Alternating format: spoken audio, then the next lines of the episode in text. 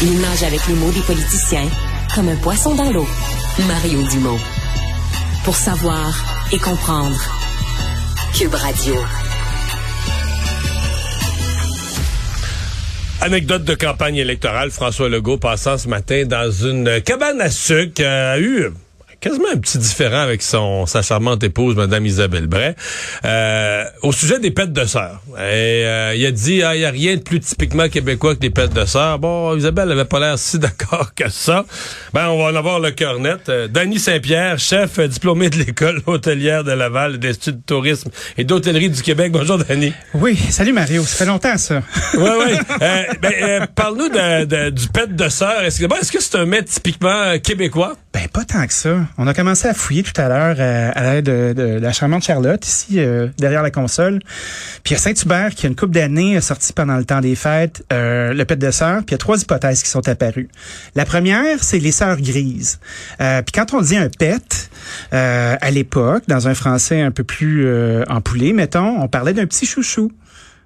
C'est mon petit pet, le petit pet de sœur, le petit pet de la sœur. Fait que les sœurs préparaient des friandises pour ses petits préférés. Et non pas une flatulence, là. Non, tout à fait. Il y avait pas un petit vent qui passait par là. Par contre, si t'es un fan de, de, de, de fluide méthanique. De scatologique. tout à fait. Son château, il a scato en toi. Au 18e siècle, euh, il y a un historien de Saint-Boniface qui, lui, disait qu'un militaire était allé dans un couvent. Et puis, il était entré en cuisine. Euh, la sœur qui était là euh, devait être émoustillée ou quelque chose parce que quand il lui a demandé qu'est-ce qu'il y avait dans le four, en se penchant, elle aurait passé un petit vent, elle aurait fait un petit pet, puis les deux auraient bien ri, disaient, ah, ah, c'est un pet de sœur. Puis c'était une pâtisserie qui était dans le four qui pouvait s'apparenter à notre fameuse petite roulade de pâte un peu dure, insignifiante, qui est pas si bonne que ça dans le fond. Oups, tu viens de ah, un ah, éditorial? Ah, T'es pas d'accord avec ton premier ministre?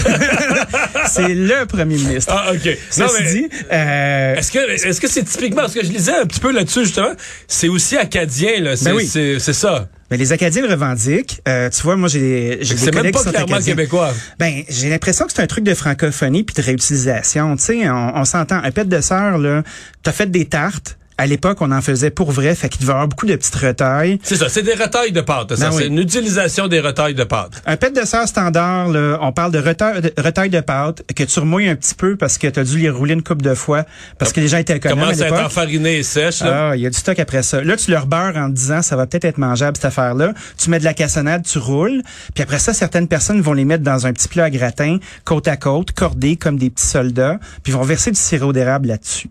Il y en a qui le feront pas. Toi, pour euh, un pet de dessert euh, dans ton coin de pays, là, ça ressemble à quoi? En mangez-vous? Je sais pas tant. Non? Ben moi ce que, euh, ouais mais ben pas c'est un événement pour moi je cuisine beaucoup là j'ai jamais fait ça j'ai jamais ben fait ça ma mère a jamais fait ça ma connaissance mais c'est comme une petite brioche, dans le fond. C'est comme une petite mini brioche de reste de pâte à tarte. Ben, c'est comme un genre de petit biscuit sec roulé, là, qui est un peu collant, si t'es chanceux ou pas. Mais ma grand-mère maternelle, mais là, si tu mets du sirop d'érable sur l'ensemble de l'affaire dans l'assiette, là, là, là, tu viens de gagner une coche, non? Ben, ça devient collant, tu sais. Tu le prends avec tes doigts rendu là. Est-ce que ça a une tenue ou c'est rien qu'une espèce de boîte que tu manges avec de la cuillère? Hey, tu sais, Saint-Donat, qui est un fabricant de tartes, s'est mis à faire des tartes au sucre avec des pêtes de sœur par-dessus. Ouais, mais eux, ils font une affaire qui ressemble au pet de sœur qui était sur la terre, là. Ouais, mais ça, c'est bon. Ça, c'est cœur. C'est bon, ça, ça, mais c'est sucré, là. C'est, mais c'est bon. c'est c'est quand même pas euh, des pickles non plus. Non, non, non, non, c'est sûr. mais c'est bon. Oui, c'est bon. Mais ça, c'est des pâtes de sauce qu'ils font, Saint-Donat? Ils l'appellent-tu de même? Non. Ben, ils font une tarte au sucre, puis ils vont mettre comme garniture par-dessus ce qui s'apparenterait à être un pet de sœur. Fait que là, il y a l'équipe de l'érable. Est-ce que, euh, j'ai une question. oui, vas-y, vas-y, vas-y. Je, je vais faire un parallèle pour me faire comprendre on dit cipaille ou cipade. Oui. Puis là, au lac Saint-Jean, au Nouveau-Brunswick, tout le monde va avoir. Ben non, là, tu mets tel. Est-ce que le pet de sœur est universel? Est-ce que qu'on en parle au Québec, en Acadie, ailleurs, est-ce qu'il y a une, c'est toujours la même affaire ou ben, c'est Moi, je pense pas. Tu sais, c'est comme, euh, tu te promènes partout au Québec, puis toi, tu l'as fait la campagne, là, tu sais, tu le connais ton Québec. Euh, une poutine, euh, une poutine à Beauharnois puis une poutine à Alma, c'est pas la même affaire. Ben, oui. Non, ben non. Oh, comment, Marie? Presque. Il y a la sauce barbecue qui se remet là-dedans. Quand on parle d'une tourtière du lac Saint-Jean au tourtière, Saguenay, ça. Tourtière, c'est là. Ça, c'est plein d'affaires différentes. c'est plein d'affaires différentes, puis tu risques de te mettre les pieds dans les plats quand tu te mets à les comparer. Ouais. Fait que rendu là au Québec, tu le pudding chômeur, ça avec, ça fait, euh, ça, ça déchire les passions, tu sais. À chaque fois que tu changes de région, il y a des petites variantes qui se fait. Mais je pense pas que le pet de serre est assez important culturellement pour avoir une identité propre dans Ben, chacune ça, des régions. tu- tu m'amènes à ma question finale. Est-ce que dans le. Tu sais, il y a un patrimoine culinaire, je pense que ce mot-là s'utilise Oui, maintenant au Québec. Il y a un patrimoine. Est-ce que le pet de sœur en fait partie? Est-ce que c'est une niaiserie ou est-ce que c'est quelque chose qui a, qui a un certain statut? Alors moi, je pense que c'est un peu comme un cousin fatigant que t'oses pas pas inviter à la table du buffet des fêtes. OK. Parce que t'as fait des tartes, t'as fait des tourtières.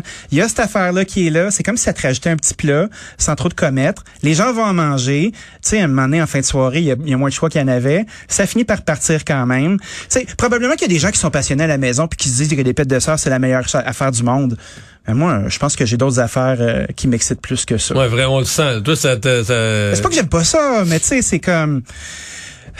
Ça va être Si long avant que ça soit bon. si t'étais premier ministre puis que dans l'espace d'une campagne de 36 jours, t'avais l'occasion de mettre en valeur un plat, ça serait pas celui-là. Ben, j'aurais pas encensé le pet de sœur. Puis, surtout à cabane à sucre, j'aurais passé mon temps sur, sur l'érable, probablement.